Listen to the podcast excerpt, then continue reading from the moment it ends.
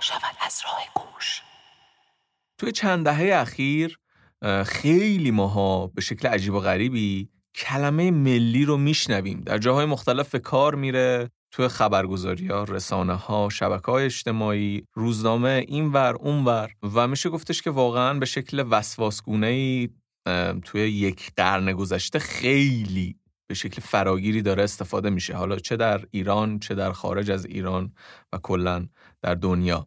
تا قبل از اینکه روی این قسمت من کار کنم من فکر می‌کردم که خب تکلیفم با این کلمه معلومه. خب ملی یعنی مثلا یه سری آدمی که یک زبان مثلا مشترکی دارن در یک جغرافیای مشترکی زندگی می‌کنن سیستم فرهنگی مشترکی دارن و با این سیستم اشتراکاتشون سعی می‌کنن که رشد و ترقی در واقع مشترکی رو برای اون چیزی که تعریفشون از ملتشون فراهم کنن. مثلا مثل ترکیه مثل عرب مثل جای مختلفی که داریم می‌بینیم. و خب معنیش کاملا فکر می‌کردم که معلومه چیزی خاصی دیگه وجود نداره براش. اما وقتی که شروع کردیم روی این قسمت کار کردن من متوجه شدم که این کلمه به شدت معناش متفاوت بوده با اون چیزی که ما امروزه و توی این 100 سال 150 سال اخیر داریم ازش استفاده می‌کنیم از واژه ملی. و در واقع این سوال برام پیش اومد که اصطلاح ملی تو دوره های مختلف تاریخ ایران به چه معنایی بوده؟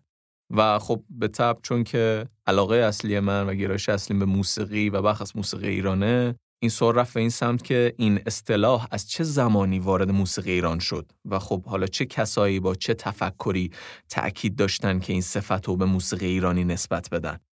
اگه این دغدغه و سوال برای شما هم وجود داشته یا حالا بعد از این توضیحی که من دادم برای شما هم کنجکاویایی به وجود اومده پیشنهاد می‌کنم که با ما در این قسمت از راه گوش همراه بشید.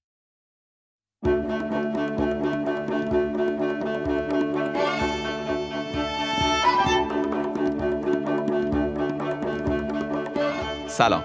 من اشکان شهریاری هستم و این قسمت اول پادکست راه گوشه. ما در راه گوش به موضوعات مختلفی مربوط به موسیقی و به ویژه موسیقی در ایران می‌پردازیم.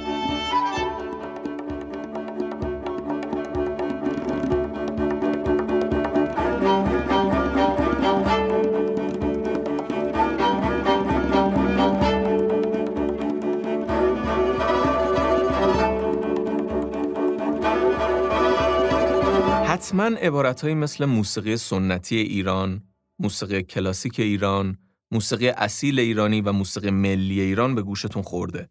هر کدوم از اینا به یه جنبه از موسیقی ایرانی تأکید دارن و اونایی که دوست دارن موسیقی ایران رو با یکی از این عنوانا نام ببرن، هر کدوم هدف مشخصی دارن. ما تو این قسمت می‌خوایم در مورد اصطلاح موسیقی ملی ایران صحبت کنیم که البته بحثمون به هر ترکیب دیگه‌ای در موسیقی که اصطلاح ملی درش هست هم صدق می‌کنه. مثل سرود ملی، ارکستر ملی، سازهای ملی ایران و غیره. شاید مهمترین نکته در خصوص این موضوع که همین ابتدا باید در موردش صحبت کنم این باشه که کلمه ملی و همینطور ملت تا قبل از دوره تجدد خواهی در ایران یا به عبارتی تا قبل از نهضت مشروطه معناش کاملا با معنای امروزیش متفاوت بود. تا قبل از اون دوره یعنی دوره مشروطه ملت معناش مربوط می‌شد به دین و شریعت. توجه دارین؟ ملت معناش به دین و شریعت مربوط می‌شد. تو دوره قاجار دین و دولت دو نهاد عمده کشور بودن. شاه و وزرا رؤسای دولت بودند و مراجع تقلید رؤسای ملت. معنای ملت شریعت بود و معنای دولت سلطنت و حکومت یعنی هر موقع به ملت ارجایی داده می‌شد در واقع حرف از شریعت و دین بود و هر وقت صحبت از دولت بود به حکومت و سلطنت ارجا داده می‌شد روحانیا به تب مالیات شرعی می گرفتن مثل خمس و زکات و اینجور چیزا و دولتیا مالیات عرفی. اما اینکه ملت معنای شریعت داشته سابقش خیلی قبلتر از ایناست. یکی از بهترین معیارها برای اینکه ملت رو ببینیم چه معنایی داشته کتابای آسمانی هن. مثلا تو خود قرآن تو سوره آل امران می‌خونیم فتب او ملت ابراهیم حنیفا. می‌بینیم که از پیروان ابراهیم با واژه ملت یاد شده. بنابراین اینکه ملت به معنای پیروان یک دین باشه خیلی قدیمیه. حالا بریم بپردازیم به اینکه چی شده که ملت به دین برمیگشته. تو گذشته انسانها روی زمین از زوایای مختلفی تقسیم بندی می شدن. یه عده انسانها رو بر اساس رنگ پوست تقسیم بندی می‌کردن یه عده بر اساس زبان یه عده بر اساس جهت‌های چارگانه مثلا اهل شمال اهل مغرب اهل مشرق و گروهی هم بر اساس مذهبها که بر اساس این تقسیم بندی یعنی بر اساس مذاهب انسانهای جهان به دو گروه کلی تقسیم می شدن ملت ها یعنی اونایی که یه دین مشخص و رسمی داشتن و گروه دوم هم بتپرستا و اونایی که دینی نداشتن جالب ماجرا اینه که فلاسفه هم جز گروه دوم تقسیم بندی می شدن.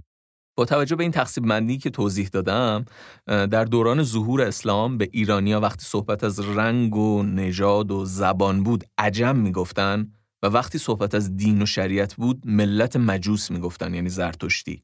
واژه امت هم یه مفهومی نزدیک به ملت داشت. اساساً در تمام دوران اسلامی هر وقت صحبت از خود مردم بود از اصطلاح امت و هر وقت به دین و آین و شریعت نظر داشتن از اصطلاح ملت استفاده می شد. مثلا می گفتن ملت یهود، ملت مسلمان و غیره. در تمام دوران اسلامی ملت همین مفهوم داشت. یعنی وقتی می گفتن ملت داشتن به دین و آین ارجا می دادن. پس در همه متون تا قبل از دوران مدرنیته در ایران به این موضوع باید توجه داشته باشیم. مثلا تو تاریخ بیقی می‌خونیم کار جهان بر پادشاهان و شریعت بسته است. دولت و ملت دو برادرند و از یکدیگر جدا نباشند. اینجا دیگه می‌دونیم دیگه منظور از ملت چیه. اما در دوره مشروطه به تدریج معنی ملت و همینطور ملی تغییر می‌کنه و دیگه صرفاً وقتی از این کلمات استفاده می‌کنن ارجاع به دین و شریعت نداره.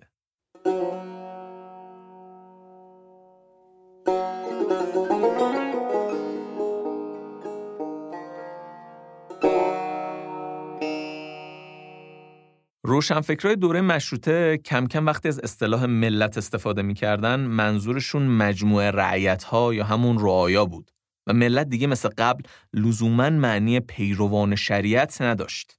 مثلا یکی از قدیمی ترین متنایی که ملت با این مفهوم جدید به کار رفته مربوط میشه به میرزا ملکم خان تو رساله رفیق و وزیر. یه پرانتزی باز کنم و بگم که میرزا ملکم خان از روشنفکرا و روزنامه نگارای اواخر دوره قاجار بود.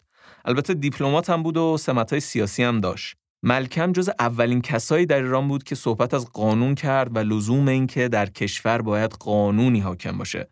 حتی به خاطر تاکید اون به قانون معروف شده بود به میرزا ملکم قانونی. زیاد حاشیه نریم. برگردیم به موضوعمون. ملکم تو رساله رفیق و وزیر می نویسه 60 سال است که اولیای دولت ایران در صدد اخص تنظیمات فرنگ می باشن و به جهت ترغیب ملت از هیچ نوع مشقتی گریزان نبودند. حالا تو این متنی که خوندم می‌بینیم که اینجا مفهوم ملت دیگه یه چیز دیگه است. اینجا مفهوم ملت مجموع مردم یا همون رعیت که توی قلمرو سیاسی یا حکومت سکونت داشتن و تابع یه حکومت بودن. حالا چه مسلمون بودن چه غیر مسلمون. پس ملت کم کم یک مفهوم سیاسی پیدا کرد و دیگه ارتباطی به دین نداشت. این کلیدی ترین نکته است توی خانش متون دوره مشروطه. اینکه دیگه صرفاً الزامن ملت به دین و شریعت ارجا نداشت و حالا دیگه مفهوم سیاسی هم پیدا کرد. اما همونطور که گفتم صرفاً یه معنی پیدا نکرد. مگه میشه یه باره معنی اصطلاح انقدر قدیمی عوض بشه و همه بپذیرن و همه به همون معنای جدید ازش استفاده کنن. یعنی بگن از امروز میگیم این معنیش اینه همه هم بگن چشم و اوکیه به قولی. طبیعی بود که تو همون دوران مشروطه هم هنوز بعضی ملت رو با معنای قدیمیش استفاده می‌کردن. مثلا شیخ ابراهیم زنجانی از روحانی های نوگرای دوره قاجار در گزارش انتقادی خودش از آغاز انقلاب مشروطه و وضعیت دوران قاجار می نویسه بدبختانه دولت ایران به واسطه فاجعه استبداد عبارت شده از دو نفر شاه و صدر اعظم و نفوذ زنان و چند نفر درباریان و ملت هم عبارت بود از آقایان علما که به هر وسیله شهرتی پیدا کرده بودند. کاش اختلاف دولت و ملت یعنی درباریان و آخوندها بر سر ترتیب اداره مملکت و نفع ملت و بقای استقلال آن بود. اختلاف بر سر این است که یک مش رعیت بدبخت را دولتیان بیشتر بخورن یا ملاها. جالبه که حتی در این متن بار آخری که واژه ملت استفاده شده مفهوم جدیدش یعنی رعایا مردم بیشتر به ذهن میاد. اونجا که میگه نفع ملت و بقایای استقلال. این مخشوش بودن معنی ملت در اون دوره طبیعی بوده و تغییر معنی به تدریج جا افتاده. بنابراین تو خوندن متنای اون دوره و حتی کمی بدتر خواننده باید حواسش باشه به این نکته و ببینه که با توجه به منظور متن و گویندش ملت آیا معنای قدیمی یا همون دین و شریعت رو داره یا مفهوم وارداتی جدیدی که گویا بهترین ترجمه برای واژه نیشن بوده. یعنی این کلمه یواش یواش از غرب وارد ایران شده و ترجمه‌ای که براش توی ایران پیدا کردن همین ملت بوده.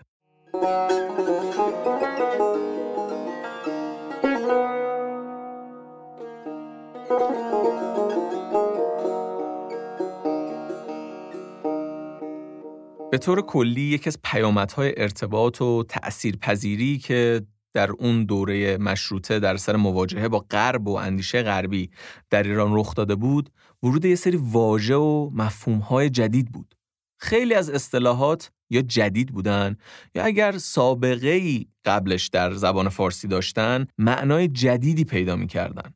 مثلا خود واژه وطن تا قبل از دوره تجدد خواهی در ایران مفهومی که امروز تو ذهن ما داره نداشت. مثلا سعدی وقتی می‌گفت وطن منظور شهرش بود یعنی شیراز. وطن سعدی شیراز بود. یا وطن برای فردوسی یه مفهوم باستانی و اساتیری داشت. حتی تو همون دوره مشروطه برای اونایی که به دنبال وحدت اسلامی بودن مثل سید جمال الدین اسدآبادی وطن یک کشور خاص نبود.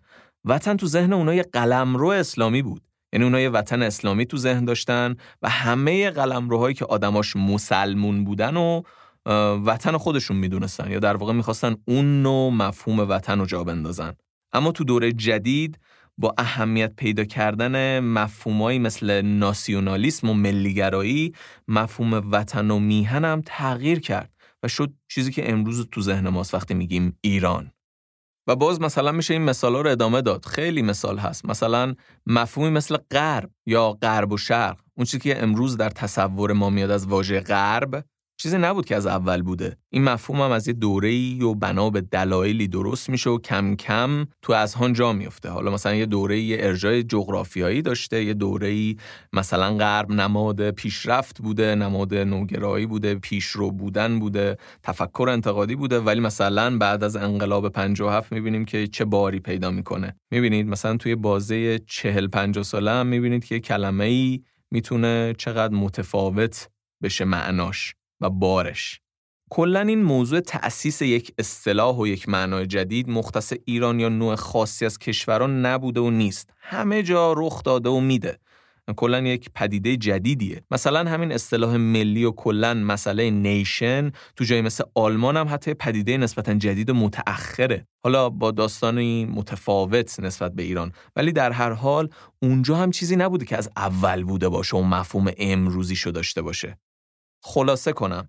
ملت در آغاز تحول معنایش در ایران توی دوره مشروطه در ابتدا معنی مجموع مردم یا رعایا رو پیدا می‌کنه و کم کم و تو نوشته های ملیگراها و ناسیونالیست های دوره مشروطه مثل میرزا فتلی آخونزاده ملت معنای تاریخی قومی با پیشینه فرهنگی و تاریخ مشترک هم پیدا می‌کنه. یعنی حالا علاوه بر اینکه ملت به مردم و رعایا ارجاع میده یه معنای تاریخی قومی پیدا می‌کنه و به مردمی برمیگرده که حالا یه پیشینه فرهنگی تاریخی مشترک هم دارن. البته باز لازم به یادآوری که حتی تو نوشته های آخونزاده و دیگران هم تکلیف معنای ملت هنوز یه سره نشده و گاهی می‌بینیم که با معنای گذشتش هم ازش استفاده میشه یعنی همون دین و شریعت. به ویژه خود طبقه روحانیت که طبعا هنوز معنای گذشته رو تو ذهن داشت بیشتر هنوز روی معنی قدیمی مانور میده. مثلا شخصی به نام تقوی که نماینده طلاب در مجلس بوده می‌بینیم که توی یکی از سخنرانیاش میگه مجلس شورای ملی مجلسی است که متعلق است به پیروان شریعت. یا شیخ فضل الله نوری از روحانیون مخالف نهضت مشروطه تو یکی از نامه‌هاش به محمد علی شاه نوشته باید اجماع ملی شود و فریاد وا اسلاما بلند شود. که می‌بینیم برای این افراد معنای ملی بیشتر هنوز دین و شریعته. بنابراین همونطور که مفهوم اصطلاح ملی به معنای دین و شریعت و اینا برای ما یه ذره عجیب غریبه اون دوره دقیقا برعکس بوده. اون دوره هم معنای مدرن و جدید ملی و ملت برای آدمای اون دوره غریب بوده و به تدریج جایگزین معنای قدیمیش داشته می شده.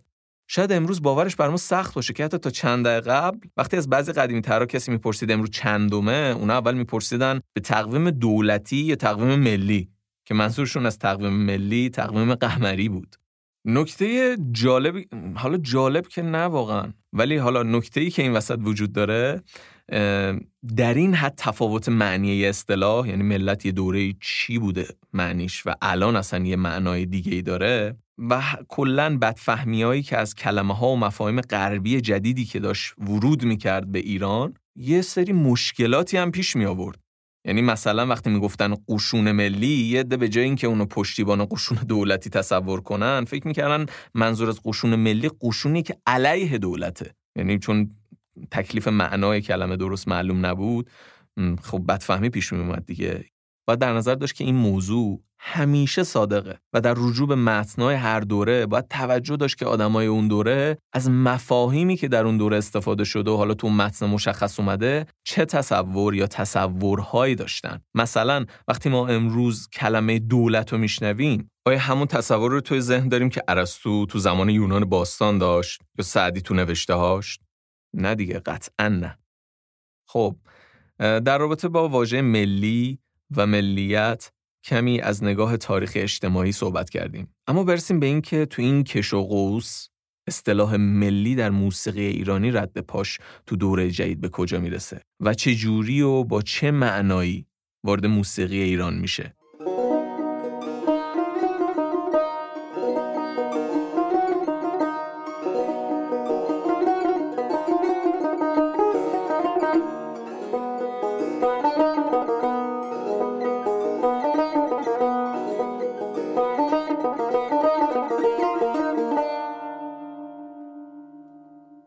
اصطلاحهای ملت و ملی با معنای جدیدشون کم کم تو تمام عرصه وارد شدن. خب به تب تو موسیقی هم این ورود اتفاق افتاد. با این حال حتی تا دهه سی قرن گذشته تو موسیقی هم ملی عموما مفهومی صرفا مرتبط با مردم داشت و جنبه ناسیونالیستی به تدریج پیدا شد. مثلا تو نامه که سال 1317 از وزارت فرهنگ وقت به رئیس موسیقی کشور نوشته شده اینطوری اومده آقای سروان مینباشیان رئیس موسیقی کشور حسب الامر اعلی حضرت همایون شاهنشاهی مقرر گردیده که اداره‌ای به نام اداره موسیقی کشور در این وزارتخانه به منظور تغییر موسیقی کشور و برقرار نمودن اساس آن بر روی اصول و قواعد و گامهای موسیقی غربی تأسیس گردد. وظایف کلی اداره مزبور به قرار زیل است. یک ساختن و انتشار قطعات موسیقی و سرود و تعلیف کتابها طبق اصول و آین موسیقی جدید و متداول نمودن قطعات و کتابها و روشهای موسیقی غربی.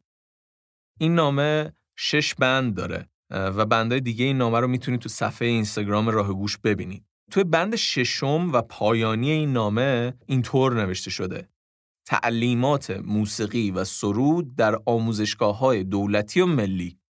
خب دولتی و ملی که توی این دستور اومده تو ذهن کسی که این نامه رو نوشته به طور کلی اصلا تو اون دوره چه معنایی داشته که کنار هم اومده؟ البته در واقع در مقابل هم بوده معناشون. این تاکید به دوگانه دولتی و ملی توی ابتدای قرن گذشته تو جاهای متعددی میشه پیداش کرد. مثلا روح الله خالقی تو جایی از کتاب سرگذشت موسیقی می نویسه هنرستان موسیقی قبل از دولتی شدن تا چند سال به صورت ملی اداره می شد. می بینید؟ توی این متن منظور از ملی در واقع مردمی یا به تعبیر امروزی خصوصیه. قبل از اینکه بحثمون رو ادامه بدیم برای اون دست از شنوندهایی که حالا به هر دلیل ممکنه که روح الله خالقی رو نشناسن لازم بگم که روح الله خالقی توی سال 1285 به دنیا اومد و تو سال 1344 فوت کرد. از موسیقیدانای بسیار تأثیرگذار قرن گذشته بوده. ویالون می‌زده آهنگساز بوده. خیلی آهنگساز خوب و خوش سلیقه‌ای هم بوده. یه عالمه آثار پرشمار داره اما از بین ساخته‌هاش تصنیف تابهار دلنشین که میشه تابهار دلنشین آمده سوی چمن. و ای ایران که دیگه اصلا لازم نمی‌بینم بخونمش که هر دوشون هم با صدای غلام حسین بنان خونده شدن بیش از باقی آثارش شناخته شدن. کتاب خالقی به نام سرگذشت موسیقی ایران و شاید بشه گفت مهمترین سند تاریخ موسیقی معاصر ایران تا امروز میشه نام برد. خالقی شاگرد علی نقی وزیری بود. حالا علی نقی وزیری کی بود؟ یه موسیقیدان مهم دیگه تو تاریخ موسیقی ایرانه. وزیری نظامی بود و تا درجه کلونلی هم رسید. رفت تو آلمان و فرانسه موسیقی غربی تحصیل کرده همین تحصیلاتشون رو در جریان قرار گرفتنش در مورد موسیقی غرب زمین ساز تحولات بسیار مهمی تو موسیقی ایرانی شد. در ادامه این قسمت با آرا و افکار این دوتا موسیقیدان بیشتر آشنا میشیم. اما در آینده به احتمال زیاد اختصاصا اپیزودایی رو مجزا به این دوتا موسیقیدان پرکار و مهم خواهیم پرداخت. ولی قبل از هر چیزی چند جمله بشنویم از زنده یاد رولا خالقی. به هر حال وظیفه ماست که اکنون آنچه به دست ما رسیده است حفظ کنیم و به آیندگان بسپاریم. تا آنها را دچار هرمانی که خود گشتیم نکنیم. البته باید آنچه داریم بنوازیم و بخوانیم و با گذشته خود ارتباط یابیم. زیرا یاد گذشته مخصوصاً خاطره های ملی ایام سابق بسیار دلانگیز و مطلوب است. برگردیم به بحثمون. گفتم که تو نوشته های مختلفی می‌بینیم که منظور از ملی تو نوشته های موسیقی و همون چیزی که از وزارت فرهنگ مثال آوردم منظور از واژه ملی در وهله اول در واقع مردمی یا به تعبیر امروزی خصوصیه. ولی کم کم بار ناسیونالیستی اصطلاح ملی پررنگتر و در نهایت غالب شد. از جمله برای برخی از موسیقیدانای ایرانی. علی نقی وزیری در صدر این لیست می‌تونه قرار بگیره. یعنی وزیری بیش و پیش از همه چنین روی کردی رو تو سخنرانی و نوشتاش تبیین کرد. اما حتی بیش از اون میشه گفتش که روح الله خالقی بود که تو همه جا در حرف و عمل تاکید داشت که موسیقی ایران رو با صفت ملی اسم ببره و بگه موسیقی ملی ایران. یا به تعبیری تأکید داشت تا موسیقی ایران به معنایی که اون تو ذهنش داشت ملی بشه. معنایی از ملی که کم کم داشت جا افتاد این اون معنای ناسیونالیستی. اما ببینیم منظور این موسیقیدان از موسیقی ملی دقیقا چطور موسیقی بود. یعنی وزیری و خالقی وقتی می‌گفتن موسیقی ملی دقیقا منظورشون چی بود؟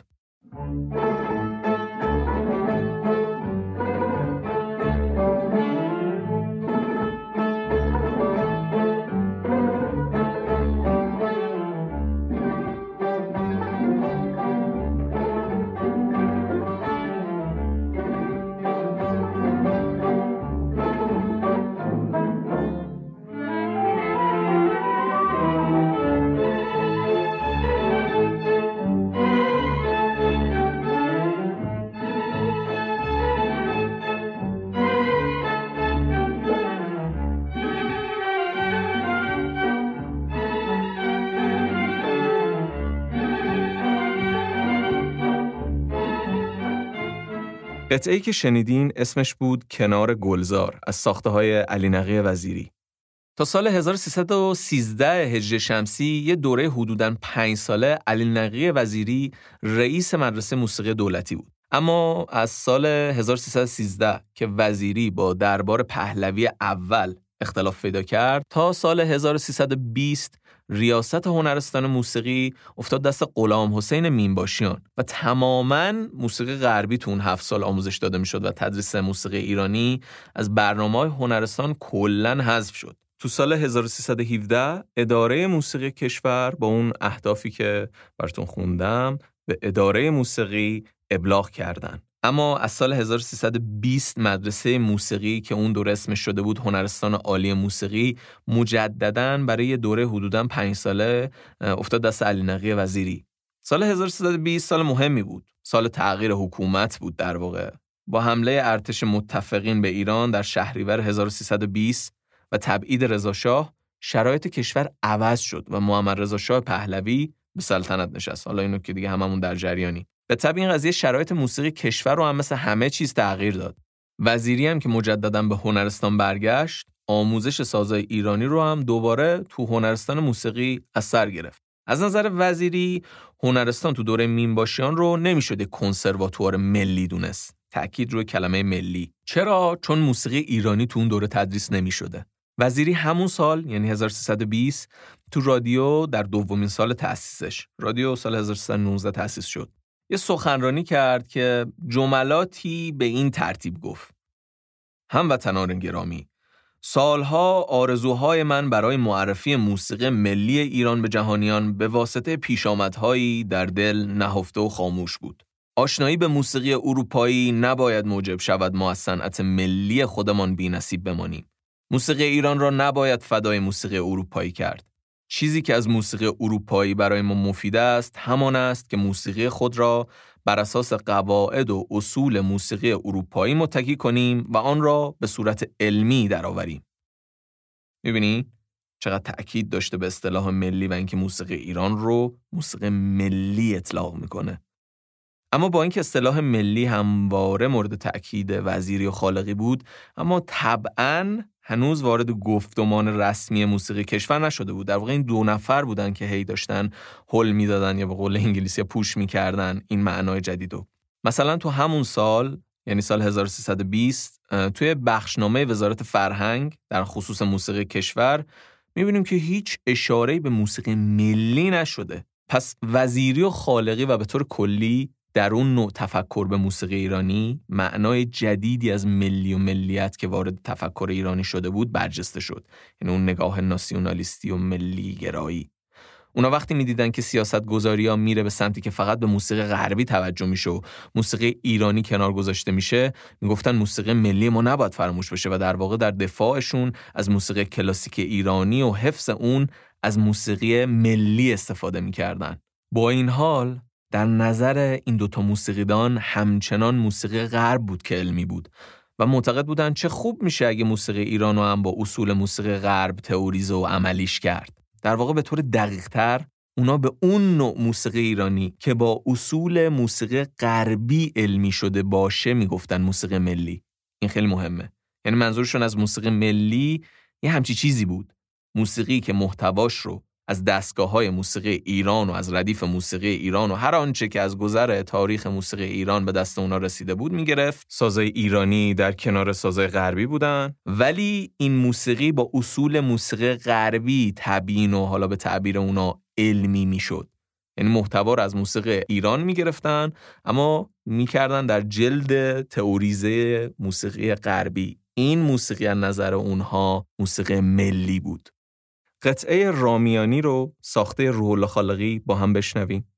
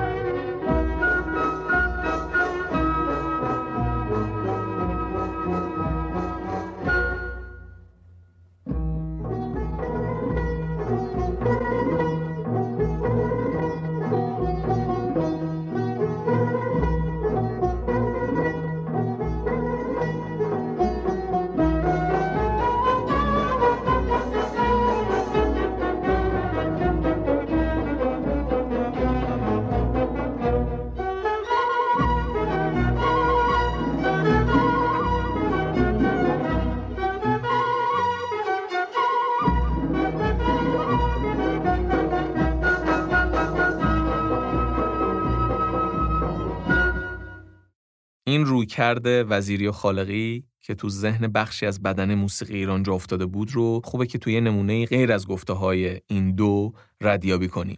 حسن مشون که از تاریخ نگارای موسیقی ایرانی تو دوره معاصره سال 285 به دنیا اومدن و سال 1358 فوت کردن تو کتاب تاریخ موسیقی ایران توی جایی که عنوانش از تأثیر شعبه موزیک دارالفنون در حفظ موسیقی ملی می نویسه اگرچه بیشتر فارغ تحصیلان این آموزشگاه با موسیقی ملی آشنایی کافی نداشتن و توجهشان بیشتر به موسیقی اروپایی بود ولی آن عده که علاوه بر دیدن شعبه موزیک دارالفنون خارج از آموزشگاه به فراگیری موسیقی ملی همت گماشتن به سبب دانستن نوت دانسته های خود از موسیقی ملی را ثبت کردند. می‌بینیم که موسیقی ایران رو همش با اصطلاح ملی ذکر می‌کنه. برای این افراد موسیقی که مال ایرانه اسمش میشه موسیقی ملی ایران.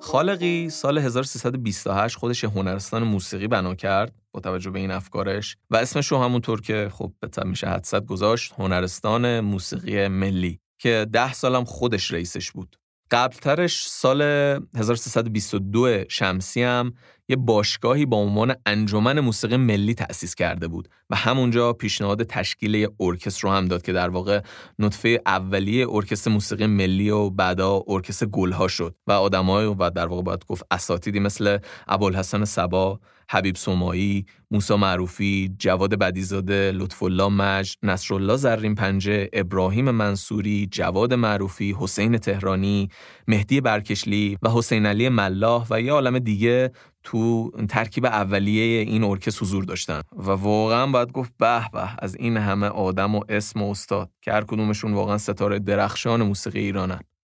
برای موسیقیدانایی مثل وزیری و خالقی اصطلاح موسیقی ملی چنان مفهوم روشنی پیدا کرده بود که انگار همیشه این عنوان و معنا به همین شکل وجود داشته. در حالی که فراموش نکنیم تو چند دقیقه قبلش کسی از ملت و ملی همچین برداشتی نداشت. همین الان گفتیم که اصلا ملت چه معنایی داشت. مثلا میشه تصور کرد که اگه از آقا علی اکبر خان فرهانی بزرگ خاندان فرهانی یا پسرش میرزا عبدالله معروف. کسی می‌پرسید موسیقی ملی یعنی چی؟ اونا هیچ تصور روشنی از موسیقی که ملی باشه نداشتن. در واقع ملی در معنای نویافتش اصطلاحی متعلق به دوران مدرنه. این نکته جالبیه. اینجا یه نکته جالبی رو میشه اشاره کرد. اینکه مثلا چند دهه بعد یه سری موسیقیدان که شکل و ساختار موسیقیشون متفاوت بود. مثلا موسیقیدانای مرکز حفظ و اشاعه یا بعدها کانون چاوش مثل استادای مثل نورعلی خان برومن محمد رضا شجریان محمد رضا لطفی. این موسیقیدانا دیگه به موسیقی خودشون نمی‌گفتن موسیقی ملی. البته که خب موسیقیشون هم یه جور دیگه بود. اللحاظ جنس و تکنیک و اینا. اینو میشه دید که اونا هم یه دقدقه ها و هدف های متفاوتی رو داشتن پیگیری می‌کردن که بعد به موسیقی خودشون اصطلاح موسیقی اصیل ایرانی رو نسبت می‌دادن. و در واقع این موسیقی گویی که داشت در مقابل جریانی که موسیقی پاپیولار و موسیقی های دیگه ای غیر از موسیقی ایرانی در زمان پهلوی دوم اومده بودن روی کار در واقع داشت در مقابله با اونها یک معنی جدیدی رو میساخت که اونها وارداتی هن، اونها غیر اصیلن این موسیقی که ما داریم می‌سازیم موسیقی اصیل ایرانیه و در واقع دارای یک ریشه و اصالتیه و بر جنبه دیگه ای از موسیقی ایرانی دارن تاکید می‌کنن. می‌بینید؟ پس اگه میگی موسیقی اصیل ایرانی اونایی که دارن از این اصطلاح استفاده می‌کردن و می‌کنن روی همچین جنبه ای تاکید داشتن. و حالا می‌بینیم که مثلا چند دهه قبلترش هم استادای مثل وزیری خالقی وقتی می‌گفتن هی موسیقی ملی موسیقی ملی. اونها با چه پس زمینه ذهنی داشتن این اصطلاح رو به موسیقی ایرانی نسبت می‌دادن؟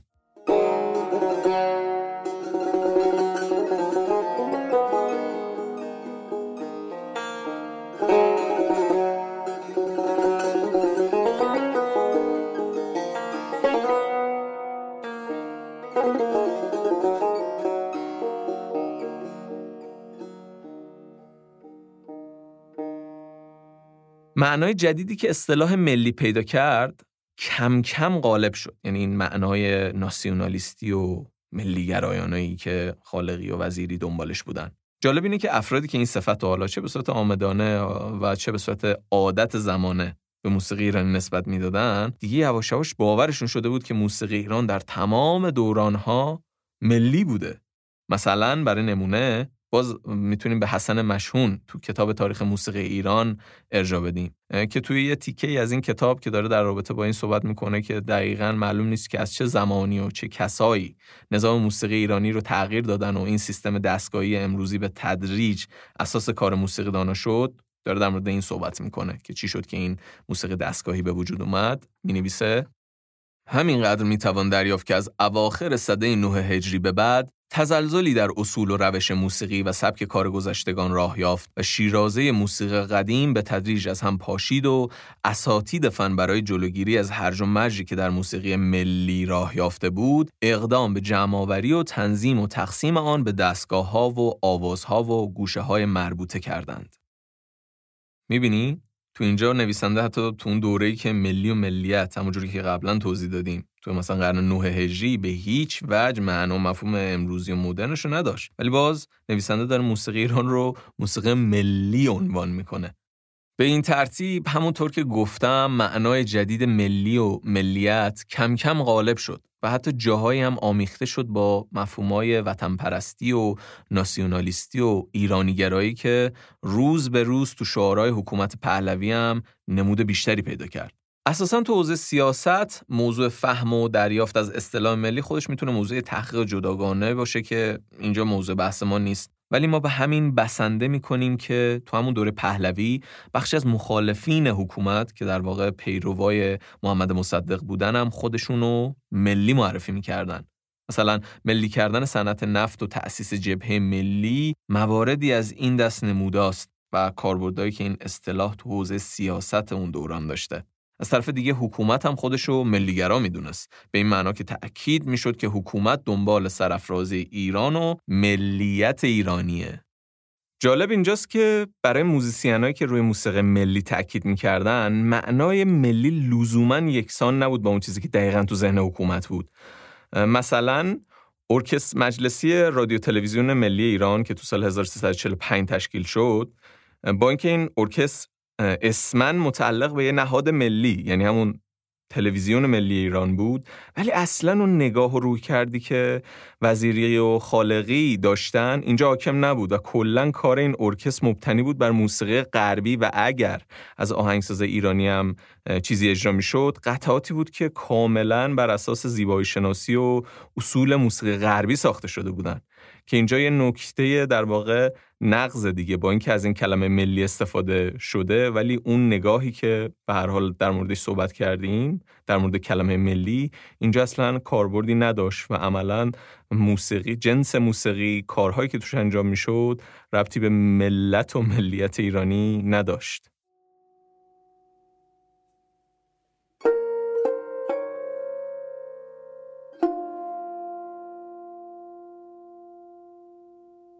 بعد از انقلاب سال 57 واژه ملی دوباره از یه زاویه دیگه دیده شد.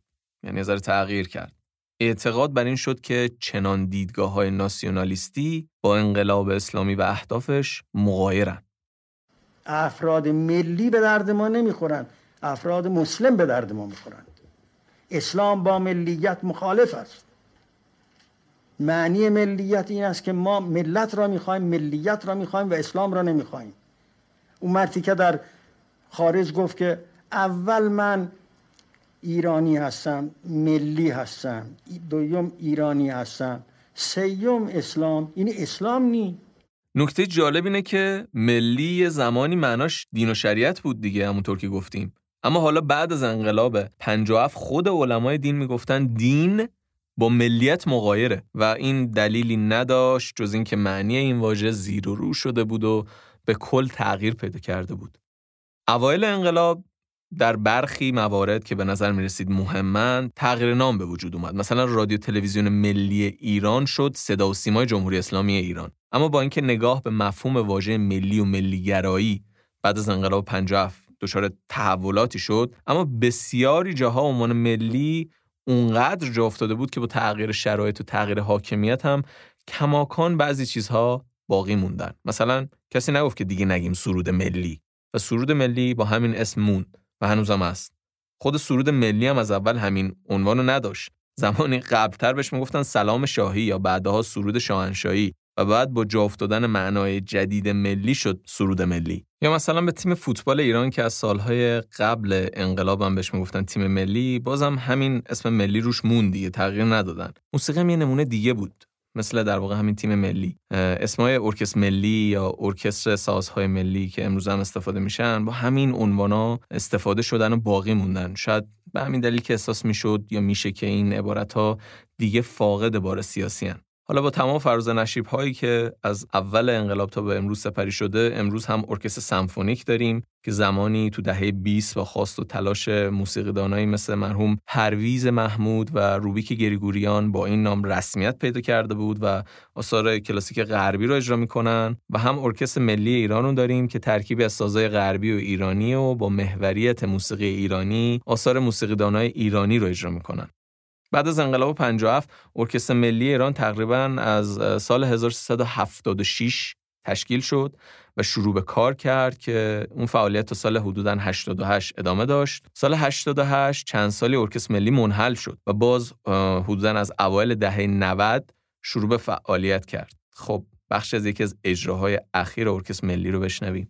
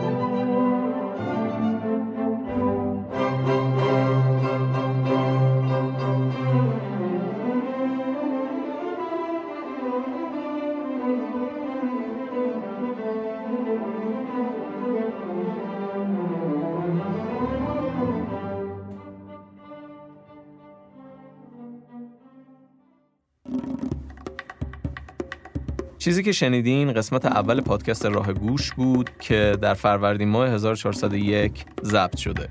پژوهش و تعلیف این پادکست کار سعید یعقوبیان بود و من اشکان شهریاری اون رو براتون اجرا و تدوین کردم. ممنونم از کیارش بختیاری بابت طراحی لوگو و همینطور طراحی پستر این قسمت.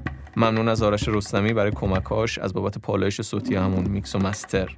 منابع اصلی که تو پژوهش این قسمت از پادکست ازشون استفاده کردیم هم تو قسمت توضیحات براتون می نویسیم همینطور شما می‌تونید از طریق ایمیل توییتر و اینستاگرام راه گوش با ما در ارتباط باشین راه گوش رو می‌تونید روی podcatcher های مختلف از جمله Apple Podcast، Google Podcast و Castbox بشنوید. لطف شما خواهد بود اگر پادکست راه گوش رو به بقیه دوستدارای موسیقی معرفی کنید.